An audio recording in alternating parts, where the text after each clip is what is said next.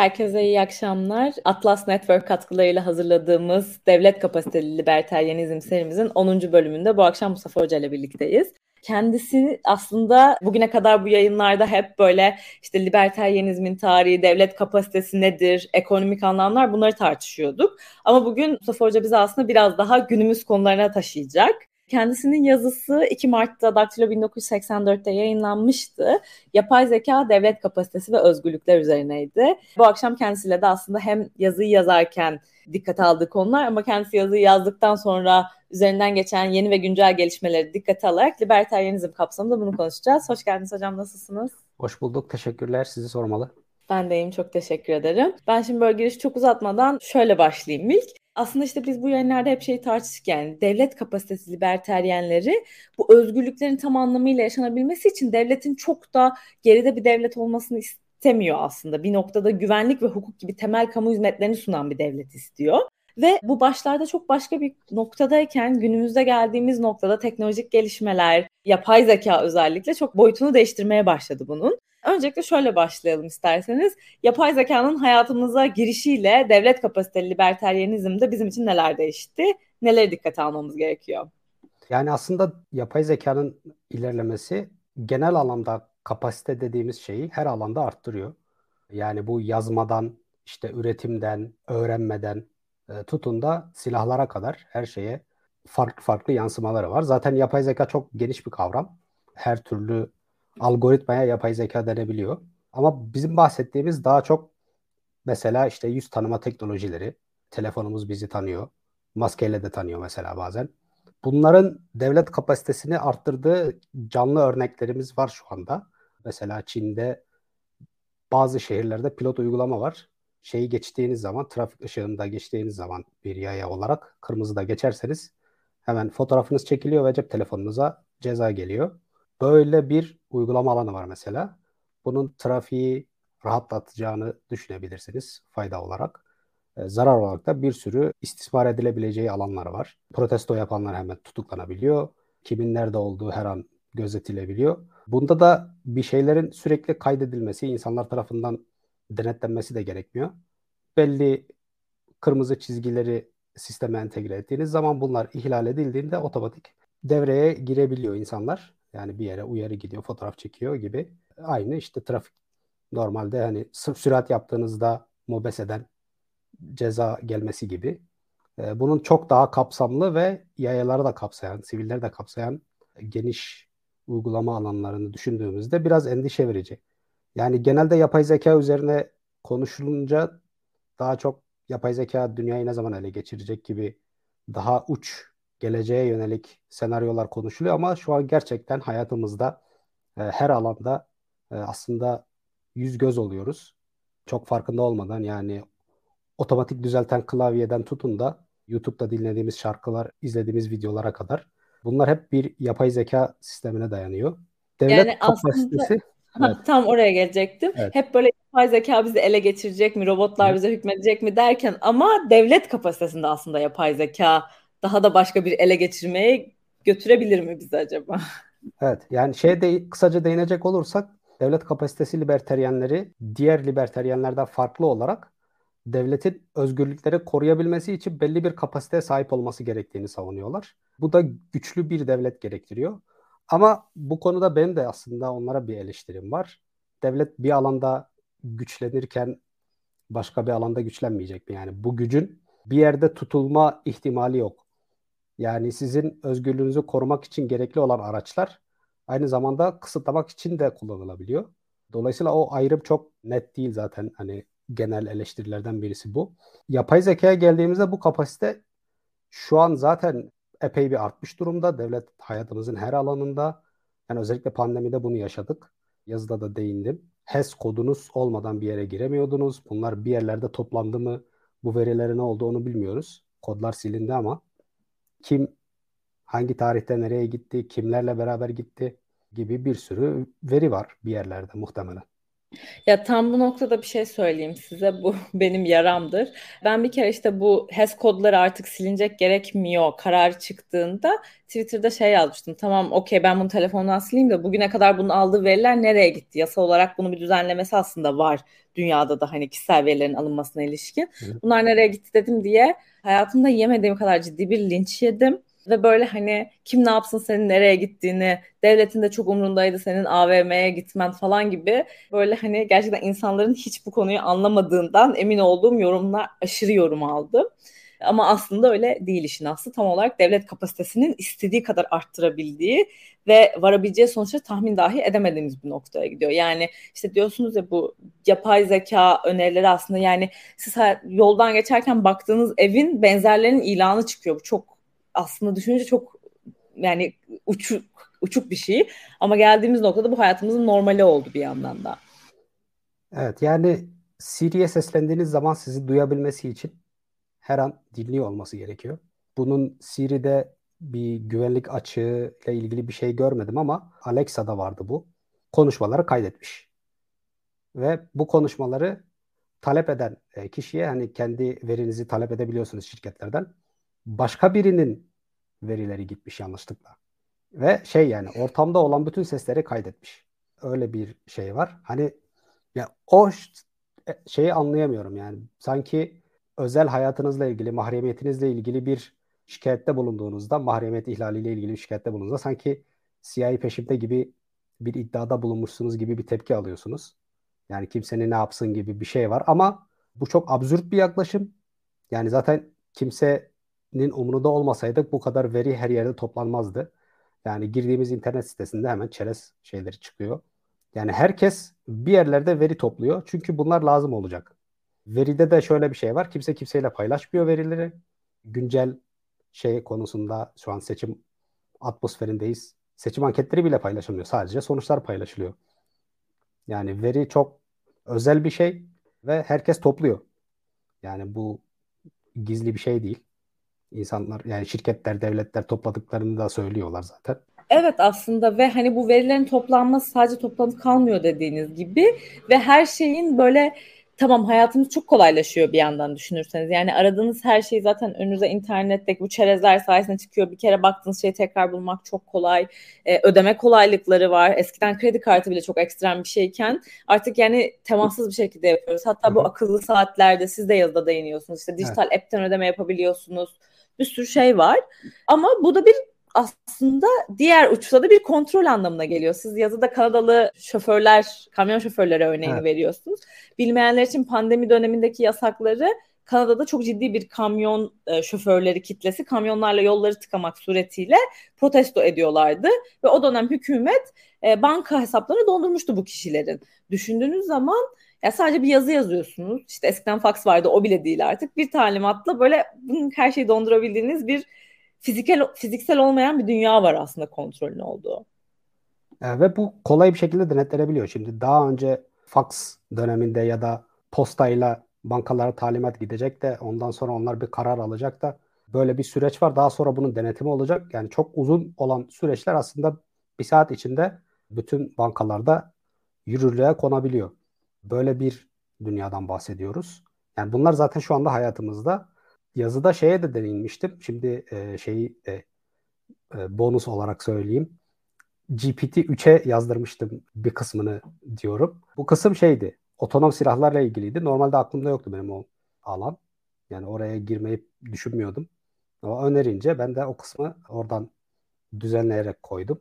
Yani otonom silahlar da aslında bu konuştu, bu söylediğimiz teknolojilerin tamamının işte hedef bulma, hedefi tespit edip nişan alıp etkisiz hale getirme, yani öldürme şeylerinde kullanılabiliyor. Ya da otonom bir şekilde sınırlarda devreye gezen dronlar düşünebiliriz.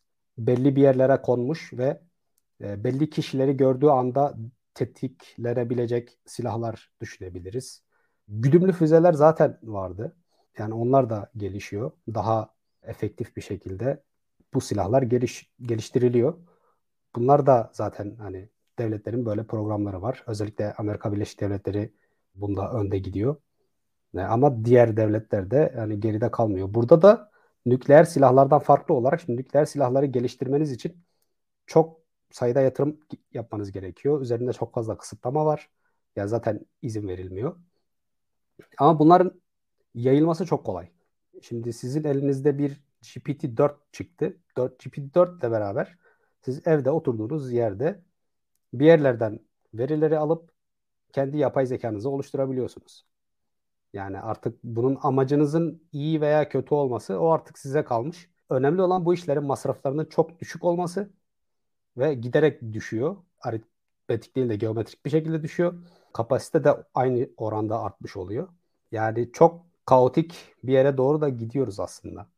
Aslında evet ya bu otonom silahlar benim de böyle çok dikkatimi çeken de bir konudur. Çünkü hep aslında modern devlet işte özellikle 2. Dünya Savaşı sonrası devletten bahsettiğimizde insan hakları kavramı çok önemli bir yer kaplıyor ve hani devletin en temelde en çekirdekte saygı duymak zorunda olduğu temel bazı unsurlar var ve bu otonom silah yani diğer e, açılardan da yapay zeka ve bu kadar profilasyon, işte profillerin yaratılması bunlar problematik olmakla birlikte otonom silah konusunda ben burada çok ciddi bir insan hakları çekincesi duyuyorum. Yani onun orada doğacak bir hatasından yanlış bir yerde bombaladım ve siviller öldü. Yani hiç alakası siviller öldü ya da maddi zarar oldu. Yani bunun burada kime link edeceğiz falan. Yani bu konu çok tartışmalı bir noktada aslında bence bakıldığında.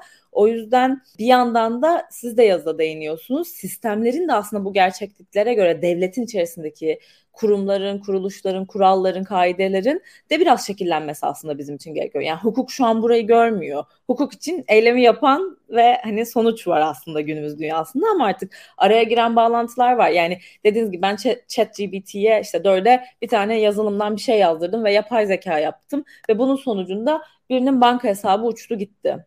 Bunun sorumlusu ya kim olacak? O ChatGPT'nin ilk üreticisi mi? Arada o yazılımın yapılmasını talep eden ben mi? İşte kendi o hesabı korunması kalkanını ona uygun yapmayan banka mı?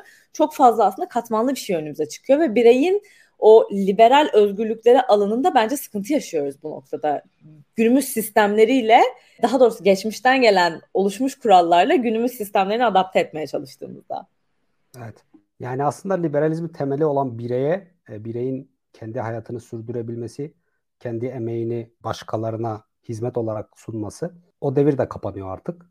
Yani bireyi aslında herhangi bir etik algımız olmadan bile değerli kılan şey o bireylere olan ihtiyacımızdı. Ama bireylere olan ihtiyacımız giderek azalıyor.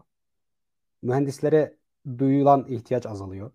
Bazı alanlarda çok artıyor, bazı alanlarda azalıyor. Yani bir arkadaşa şey demiştim işte interdisipliner çalışmayı tek başımıza yapabiliyoruz artık. Başka insanlara duyduğumuz ihtiyaç da azalıyor aslında.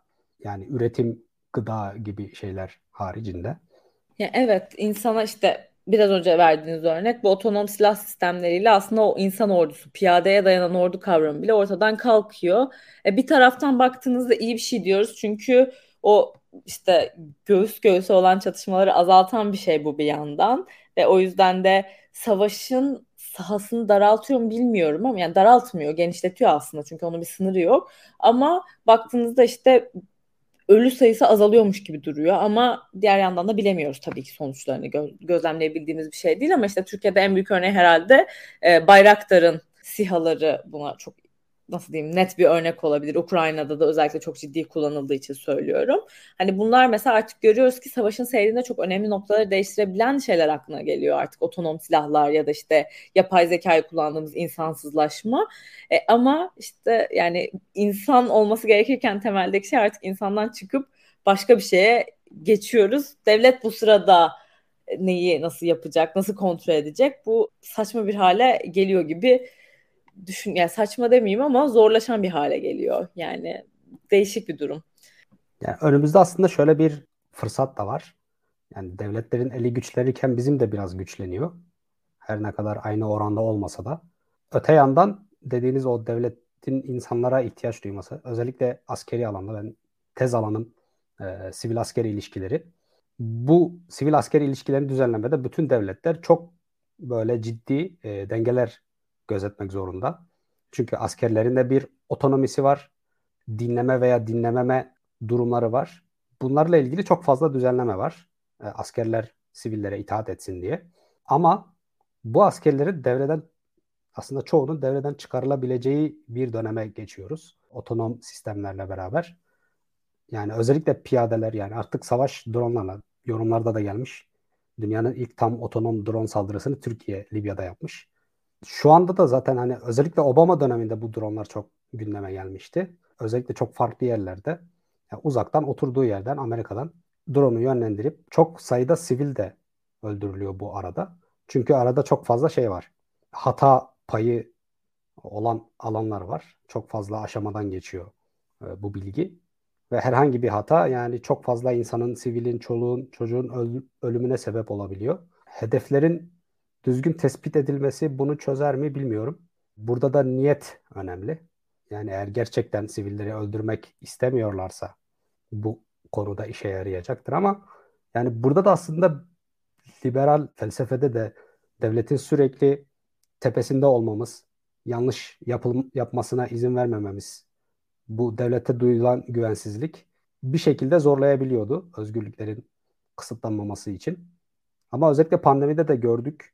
Hiçbir yerde bu mekanizmalar çalışmadı. İnsanlara sorulmadan çok üst düzey kararlar alındı. Yani savaş durumunda alınabilecek kar kararlar sağlık adı altında alınabildi. Alakalı alakasız. O artık uzmanların konuşacağı şey. Ama o mentaliteden geçmedik aslında. Yani orası bir şey olarak. Yani pandemide de zaten birçok liberal diyebileceğimiz, sol liberal diyebileceğimiz yazarlar Çin'i örnek gösteriyordu. Bakın işte çok yüksek devlet kapasitesi, insanları çok fazla kaptırmadan etkili ve efektif sonuçlar alabiliyorlar diye örnek gösteriliyordu. Yani böyle bir şey de var, özentilik de var. Yani önceden biz liberal değerler yayılıyor diyorduk. Şu anda tam tersi bir aslında örnek alma durumu var. Ya evet yani olumlu yanları kısa vadede daha açıkça görülüyor diyeyim ama işte bu dediğiniz gibi Çin Komünist Partisi'nin örnekleri yazıda da var ilgisini çekenler için. Ya bir yandan da her birimizin ne olduğu çok takip edilebilir bir hale geliyor. Özellikle yani baskıcı rejimler, işte yarışmacı otoriter rejimler gibi ülkelerde hani belki düz diktatörlük olan ülkede zaten bölüm yok bir şey yapamıyorsunuz da hani yarışmacı otoriter rejimlerin olduğu ülkelerde ki Türkiye'de artık literatür olarak bence burada. Yani şöyle oluyor. Siz hiçbir yere hiçbir şey yazmayın. Ben Twitter'a gelip hiçbir şey yazmayayım. Hiçbir yerde görüşümü açıkça belli etmeyeyim ama benim YouTube geçmişten izlediğim kanaldan bile ya da televizyondaki izlediğim kanaldan işte like attığım bir şeyden aslında eğilimimin tespit edilmesi çok kolay. E, ve bu da düşünün yani basit bir örnek vereyim şu an Türkiye'de çok yaygın yapılan bir şey gördü özellikle seçim öncesi olduğu için işte bu TOKİ kuralları çekiliyor ya. Ya mesela orada kafalarda soru işaretmesi oluşması çok normal. Çünkü isminizle eşleşen bir profil var arka planda. Sizin muhalif misiniz, destekçi misiniz, nötr müsünüz? Bunun hepsini eşleştirebilecekleri bir bilgi büyük bir data verisi ellerinde var. Yani o zaman bunun geri kalan devletin vereceği hizmetlerde buna gitmeyeceği yönünde bir şey olması yani insanların kafasında çok büyük bir soru işareti oluşturuyor, oluşturmalı da baskıcı rejimlerde bence.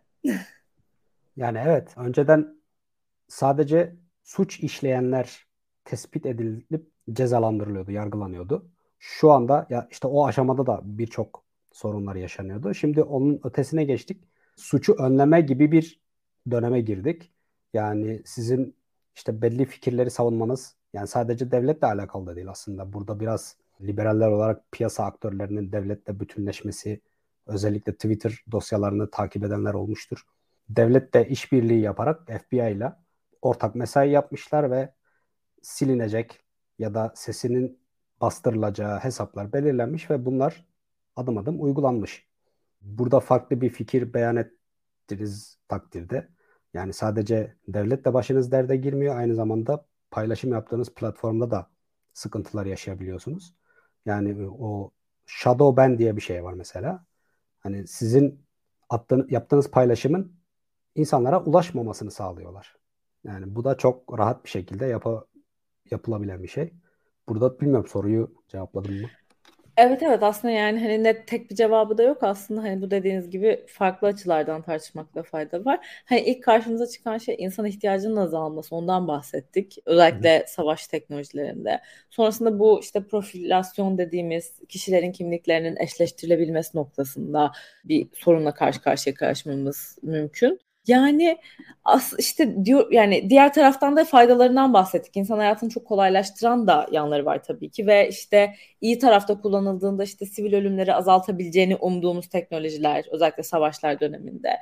Ama işte bu Justum Bellum dedikleri savaşın kuralları dediğimiz kurallar noktasında bunlar ne kadar adapte olabilecek, adapte edebilecek miyiz? Yani bu, yani bilmiyorum hani yapay zeka normal bir teknoloji gibi de değil aslında işte bu telefon bozuluyor yapay zeka bozulmayacak mı gibi genel bir soruyla gitmek istemiyorum ama bizim o gerçekten hani etik, insan hakları, devletlerin genel kaideleri olarak kurduğumuz ve e, hiçbir şekilde aslında yıkılmaması gereken hani vardır ya savaşta bile yıkılamayacak kurallar dediğimiz kuralları bu sistemlere adapte etmek mümkün olacak mı sizce?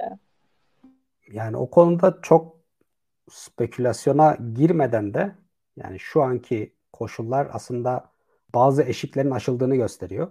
Dediğim gibi yani pandemiden önce de başlamıştı aslında bu gözetim sistemleri. Yani savaşları bir kenara koyacak olursak savaşlar her yerde olmuyor ama gözetim her yerde. Bütün bu teknolojiler rahat bir şekilde kopyalanabiliyor bütün devletler tarafından. Çok rahat bir şekilde veriler toplanıyor ve verilerin toplanması için yasal zeminleri de var. E-nabızdaki tahlillerinizden tutun da e-Devlet verileri çalınıyor bazen. İnternette satılıyor. Öyle şeyler var. Yemek sepeti çalınmıştı. öyle şeyler yaşanabiliyor. Bu veriler sürekli toplanıyor. Toplanma ve depolanma kapasiteleri de artıyor. Bu aslında e, işlerin daha kolay yürütülebilmesini sağlıyor. Burada en önemli şey aslında filtreleme. Yapay zeka bu alanda devreye giriyor. Her bilgiye ihtiyacınız yok. Dolayısıyla belli parametreler verdiğinizde sadece oraya uygun olanları toplayabiliyor. Yine aynı şirket OpenAI şirketi Whisper diye bir şey çıkardı. Bu da sesleri yazıya dönüştürüyor. Dolayısıyla işte telefon dinlemeleri olsun, bütün radyo, televizyon, YouTube her yerde konuşulan şeyler olsun. Bunlar bir yerde yazıya dökülüp belirli kriterlere uygun olanlar daha sonra gözden geçirilmek üzere depolanabilir. Yani illa her şeyin toplanması da gerekmiyor. Yani aslında belki bir yandan da şöyle de bir şey var. İşte topladığınız şeylerden filtreleme noktasında işte e-nabız denince benim aklıma gelen yani liberteryenlerin de daha seveceği bir görüşle sonuç olarak sizin hangi hastalığınızın olduğu, nelere meyilli olduğunuz bunlar bin, ne biliyor artık çok daha kolay ve çok daha göz önünde yani eskisi gibi sizin yedi ceddinizin sülalesinde kaybolan kağıtlar değil aslında. Ama bunlar üzerinden belki sigorta sistemlerinde bile iyileştirmeler yapılabilir yani. Çünkü sonuçta aslında hepimiz belli eşit primleri ödüyoruz ama liberteryen açıdan çok da ne kadar doğru ve makul bir yaklaşım tartışılır bir yandan. Hiç kullanmayan işte bilmem kaç milyon nesildir hiç ailesinde ciddi bir kalıtsal hastalık olmayanla diğerini eşit tutan bir yaklaşım sergilemiş oluruz. Belki bunlar için bile kullanılabilir ileride. Çok liberteryen bir bakış açısıyla söylüyorum bunu. Vergisel açıdan bu bakılabilir. Verilerle alakalı bir de şöyle bir şey var bence. Ya hayatımızı kolaylaştırma noktasında e-devlet uygulaması gerçekten mesela bence ekstra e, insanın hayatını kolaylaştıran, eskiden bir sürü şey yapmak için oradan oraya gittiğiniz şeyleri artık gerçekten nerede olursanız olun saniyeler içinde yaptığınız bir şeye dönüştü. Ya en basitinden öğrenci belgesi alacaksınız bir şey için. Çok alakasız bir şey vermek için. Ve yani öğrenci işlerine git ondan bir imzayı al. Oradan işte dekanlığa git başka bir mührü vurdur. Rektörlük sekreterliğine git. Hani bütün o işkenceleri ortadan kaldırıyor. Ya da diplomanızın 10 yıl önceki diplomanızın kopyasını buluyorsunuz. Bunlar çok iyi. Hatta yani böyle e, işte Amerika'da falan bulunanlar bilir. Amerikalılar falan bunu anlattığınızda şok oluyorlar bunun evet. böyle bir sistemin olabilmesi. Ama e, bir yandan da işte bunun bu kadar olmasının da altında bir e, tabii bizim memurlarımız çalışmayı çok sevmiyor. Onun bence sebebi yatıyor. Bunu yapay zekaya atmış oluruz. İkincisi de çok ciddi bir veri depoluyor yani. Düşünsenize sizin tek bir yerde davanızdan tutun sağlık verinize, eğitim verinize, yani soy ağacınıza, çoluğunuza, çocuğunuza oturduğunuz ikametgahında her şeyin tek bir bulut yani bir yerde olduğunu düşünün. Çok ekstrem bir veri var devletin elinde. Eskiden yok muydu? Tabii ki devlet aşağı yukarı nerede oturduğumuzu biliyordu herhalde ama bu kadar değerli toplu ve saniyeler içinde erişip kullanılabilecek bir şey değildi. Yani işte Avrupa'da mesela çoğu yerde trene binmek için kişiselleştirilmiş bir kart ya da bilet kullanmanız gerekmiyor. Biletler otomatlardan alınıyor isimsiz bir şekilde çoğunlukla. Yani bu tarz sistemler aslında Batı'nın Türkiye'ye kıskandığı alanlardan bir tanesi.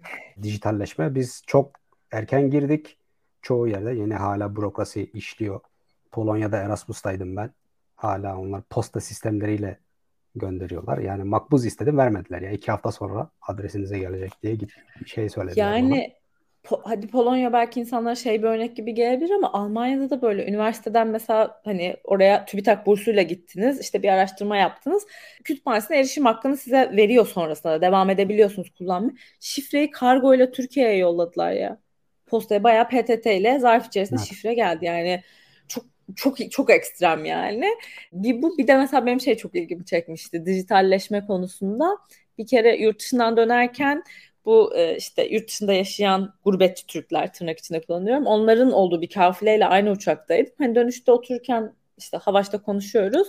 İşte şey diyorlar Alman beyefendi şeyciymiş tekniker bu doğalgaz sayaçlarını değiştiriyor. E biliyor musunuz Almanya'da bu sene yeni geçtiler Türkiye'deki dijitale diyor. Yani gerçekten dijitalleşme konusunda e, dünyada bu kadar hızlı başka bir ülke yok. Evet, evet. E, bu çok iyi bir şey midir? Yani işte dediğim gibi yani her şeyin iyi tarafları var, kötü tarafları var ve aslında iyi mi kötü mü olacağı vatandaşlar olarak bizim üzerimize düşen bir görev. Hangi alana biz yönlendirirsek, hangi alanlarda baskı uygularsak o alana doğru gider. Ama bunun ben çözümünün daha fazla regülasyon olduğunu düşünmüyorum. Yani Avrupa'da mesela e, bu çerez şeylerini o yüzden görüyoruz. Yani hem internet sitelerinin çalışmasını engellemiş oluyorlar hem de bize ekstra yük çıkarmış oluyorlar. Hepsini bul, hepsini reddet, kabul et. Yani zaten kabul etmeden bir şey yapamadığınız evet. için o şeyi kullanmak evet, istiyorsanız evet. mecburen kabul ediyorsunuz. Evet yani o konuda bu GDPR denen işte bizdeki KVKK ve o işte çerez paketleri şeyi yani regülasyon aslında bir yerden sonra çok göstermelik bir şeye dönüyor. Türkiye'de de şu an işte herhangi bir müşteri hizmetlerini arayın şu telefonunuzda işte size 5 saat bilmem ne uyarınca şu kanun uyarınca verileriniz kaydedilmektedir. Dinlemek istiyorsanız 5'e bas. Ya kim açıp onu dinliyor çok merak ediyorum. Eminim yoktur. Göstermelik bir şey haline geliyor. Buradaki şey bence yani dediğiniz gibi aşırı regülasyondan ziyade vatandaşın yani bireylerin daha bilinçli bir şekilde buna yaklaşıyor olması ve bunu sorguluyor olması yani bir yere kaydolan yani çünkü Türkiye Türkiye'de çok dehşet örnekler yaşandı. Yani sağlık verisini arayıp başka akrabasına söylendiği oldu oldu. Hani regülasyon olmamasının riski de var onu da anlıyorum. Ama hani değişik bir durumla karşı karşıya olduğumuz kesin. Daha fazla regülasyon değil ama mevcut regülasyonların teknolojik gelişmelere biraz daha uyarlanması gerektiğini savunuyorum evet. ben. Yani o, o konuda katılıyorum. Yani güncellenme gerekiyor. Günün sonunda bütün işler aslında aradaki insan faktörüne takılıyor. Yani sizin kurallarınız ne kadar iyi olursa olsun aynı şeyi yaşayamıyorsunuz. Yani şu an örnek verecek olursak Irak Anayasası İsviçre Anayasası'ndan daha demokratik. yani o yazılar hayata geçmeyebiliyor. Yani insanlar genelde teamülleriyle ilerliyorlar. Yasal boşlukları buluyorlar. Ama burada aslında yapay zeka bize başka bir fırsat da sunuyor. Bütün bu işlemlerin, regülasyonların yani düşünsenize bütün mevzuatı biz bilmiyoruz yani hukuk okumadığımız için. Ama yapay zeka bize bunu örneğimize uyarlayacak şekilde verebiliyor. Bir ülkede böyle bir davada kullandılar. Yani hükmü yapay zekaya yazdırdılar. Bu Şu e, kanun uyarınca şey... böyle diye hemen e, çözebiliyor davalar. Ya evet basit konularda ve işte atıyorum çok birikmiş nasıl diyeyim bu konuda çok net bir içtihat varsa yıllardır yapay zekada yani şu kötü değil diyeyim hata oranı yani insandan çok da kötü durumda değil.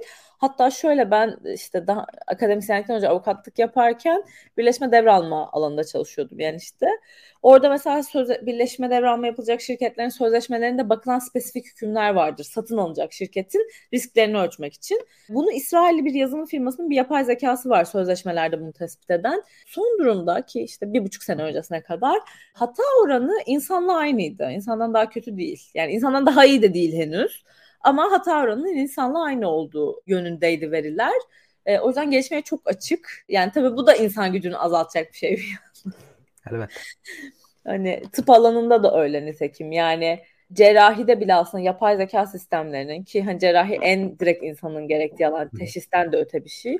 Ameliyatlarda bile aslında artık bu kapalı ameliyat dediğimiz laparoskopik sistemlerin kullandığı ameliyatlarda ciddi bir yapay zeka var ve insan hata payını da azaltıyor bir yandan. Bu pozitif yönlerine de bakmak lazım dediğiniz gibi.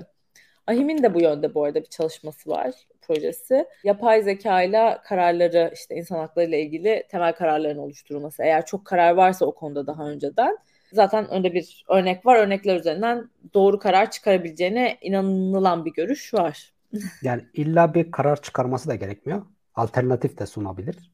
Ee, günün sonunda başka bir insan onu denetleyip hani uygun olan hangisi olduğuna karar verebilir. Çünkü yapay zeka bir karar verdiği zaman bu kararın arkasında da bir güven puanı var. Kendisine bazen çok güveniyor, bazen az güveniyor. Dolayısıyla güvenin aralığını bir yerden kestiğiniz zaman ondan düşükse o zaman size seçenekler sunuyor. Şunlar da, şu ihtimaller de var. Bu da olabilir, bu da olabilir diye farklı seçenekler sunabilir. Bu aslında bizim bilgi yazıda değindiğim konu bilgi asimetrisini ortadan kaldırıyor. Yani zaten internetle beraber böyle bir yola girmiştik. Özellikle işte komplo teorileri, işte yalan haber gibi paniği yapılan olaylar var. Bu aslında uzmanların halkın bilgiye erişimine verdiği tepki. Yani evet. elbette yani uzmanı olmadığımız konularda Wikipedia'dan okuduğumuz şey üzerinden ya o da benim görüşüm ya ben böyle öğrendim, böyle söylüyorum. Yani eğer kendinize güveniyorsanız bir insana dünyanın düz olmadığını anlatabiliyor olmanız gerekiyor. Ama bu konuda bir eksiğiniz varsa sadece ezberleyip geçmişseniz bu soru ya da bu iddia sizi öfkeye sevk ediyor. Yani evet. Çok psikanalize girmek istemiyorum. Yani böyle bir şeyi var, sonucu var. Yani aslında burada da insanların sen bilemezsin susturulma çabası olarak görüyorum ama boşuna yani bu şeyle zaten Wikipedia ile gitmişti. Artık yapay zeka ile hayli hayli gitti. Yani her argümanın karşı argümanını verebiliyor. Her çalışmanın onu aksini söyleyen çalışmayı verebiliyor. Artık bu imkanlar yani aradığınız konuyu buluyorsunuz. Ondan sonra çıkmaza girdiğinizde birine danışıyorsunuz. Yani insanlara danışma şeyinizi ciddi oranda azaltıyor ve bir yere gittiğiniz zaman da bilgili bir şekilde gitmiş oluyorsunuz. Yani bir sigorta şirketinin 150, 300, 500 sayfalık maddelerini okuyup değerlendiremeyebilirsiniz. Buradan bir yerlerden boşluk bulup sizin aleyhinize işletebilirler ama yani bu açıdan bizim kendi elimizde de bir silah olarak yapay zeka olabilir. Dediğiniz gibi işte yani yazıda da aslında şeye değiniyoruz. Biraz nasıl kullanılacağına bağlı olarak biz göreceğiz artık. Birey özgürlüklerini destekleyici mi olacak yoksa yıkıcı mı olacak diye su götürmez bir tartışma yani her yönden her yöne çekilebilir sizin dediğiniz gibi. Bir de çok da hızlı gelişen bir konu. İşte siz bu yazıyı yazdığınızda ChatGPT'nin yeni versiyonu işte 4 yoktu. yoktu. o yoktu. E şimdi geldi. de yoktu. ChatGPT 1-2 hafta sonra mı ne çıktı? Sonra GPT-4 çıktı. Whisper, işte Bing'in ChatGPT kullanarak internette arama yapabilen dahil ettiler arama motoruna. Onun dışında Microsoft şimdi bütün ürünlerine bu yapay zekayı entegre edeceğini söylüyor. Aynı şekilde Google'ın da böyle bir vaadi var. Excel'i açtığınızda ya da Google dokümanları açtığınızda yapay zekanın size sunabileceği hizmetlerden faydalanabileceksiniz. Eğitimden siyasete her şeyi yeniden oturup düşünmemiz gerekecek ama bulduğumuz şeyler bir ay içinde tekrar yerle bir olabiliyor. Öyle bir süreçteyiz. Bilmiyorum yani oturduğunda mı oturup düşüreceğiz bilmiyorum. Ya evet yani belki aslında burada sizin dediğiniz şuya da daha makul oluyor o zaman. O kadar hızlı değişiyor ki bunu regüle etmek imkansız. Daha e, işte o piyasa dediğimiz gibi o belki invisible hand'i biz artık bu alanlarda görüp bireylerden yukarıya bir düzen yani düzenleme demeyeyim ama bireylerden yukarıya bir regülasyon yaratacak ortam. Yani illa yazılı bir regülasyondan bahsetmiyorum ama piyasanın kendi kendini bulması gibi belki bunda da vatandaşlar sayesinde kendini bulacak sistem. Yani evet öyle olması daha doğal görünüyor ve muhtemelen öyle olacak. Yani günümüz koşullarında da aslında devlet, piyasa, özgürlük gibi kavramları ciddi anlamda tartışmaya açmamız gerekiyor. Zaten tartışılan konular bunlar ama yani üzerine daha fazla düşünmemiz ve yani e, alternatif yaklaşımlar geliştirmemiz gereken konular. Yani eğitim de aynı şekilde. Bazı şeyleri hani yapmış olmak için yapmaya devam ediyoruz uzun bir süredir. Ve bu artık sürdürülemez hale geldi. Evet. Atıyorum bir ödev öğrencilere ödev vermenin bir anlamı kalmadı. Yani ama bunu böyle deyip pes edip artık ödev vermeyelim eğitim bitti demek de bir seçenek. Daha yaratıcı bir şekilde bunları eğitime entegre etmek de bir seçenek. Yani her alanda aslında üzerimize çok fazla yük de binmiş oluyor. Burada hani oturup seyirci kalabileceğimiz bir süreçte değiliz. Yani bazı şeyler şu süreçte kararlaştırılıyor ve bir yer oturduktan sonra artık geri dönüşü zor kulvarlara girebiliriz. Evet gerçekten doğru yani biraz kervan yolda noktasında olmak zorundayız. Çünkü yani böyle gidelim gidelim her şey eskiymiş tamam her şey düzene girince yaparız olacak bir konu değil önümüzdeki belli ki. O yüzden süreç içerisinde biraz daha şey yapmamız lazım. En son yazıyı noktaladığınız yere değineyim ben yayını toplamadan önce. Siz orada da şey yapıyorsunuz. Hani hep dedik ya insana ihtiyaç azalacak, olacak. Bu iki uca gidebilir. Bir insanlar işsiz kalabilir. Ama diğer yandan da insanların refah seviyesini arttırıp daha o yorucu işleri hayatından çıkardığı ve belki daha entelektüel şekilde buna vakit ayırabildiği, işlerin daha çok buna dayandığı, bedeni işçiliktense fikir işçiliğine dayandığı ve o aradaki tabiri caizse amelasyon kısımların artık bir yapay zeka, bilgisayar sistemleri neyse onlar aracılığıyla yürütüldüğü ve refahın yükseldiği bir dünyayla da karşılaşabiliriz. Bunun nasıl olacağını göreceğiz herhalde. Evet. Yani birilerinin bir yerlerde çığır açma ihtimali çok yükseldi. Yani bir araştırma yapacaksınız. Bunun için çok ciddi kaynaklara ihtiyacınız olacaktı. Çok uzun seneler belki üzerinde çalışmanız gerekecekti ama bunları artık özetleyip harmanlayıp önünüze sunabiliyor sistemler. Şu anki sistemler ileride daha da iyi olacak gibi görünüyor. Yani buradan işte nitel analizi niye yapıyoruz? Çünkü zaten iki vakaya ayıracak vaktimiz var. Ama aynı işlemi yüzlerce, binlerce örneğe uyarlayabildiğimizi düşünün. Burada hem sosyal bilimlerde hem e, fen bilimlerinde çözülemeyecek gibi görünen, çok aşırı kaynak gerektiren, çok fazla insan gücü gerektiren sorunların, e, bilgi sorunlarının, bil, bilmediğimiz problemlerin çözülebileceği bir döneme de girebiliyoruz ve bir yerlerde bir çığır da açılabilir. E, öyle umutlu bir şekilde kapatalım.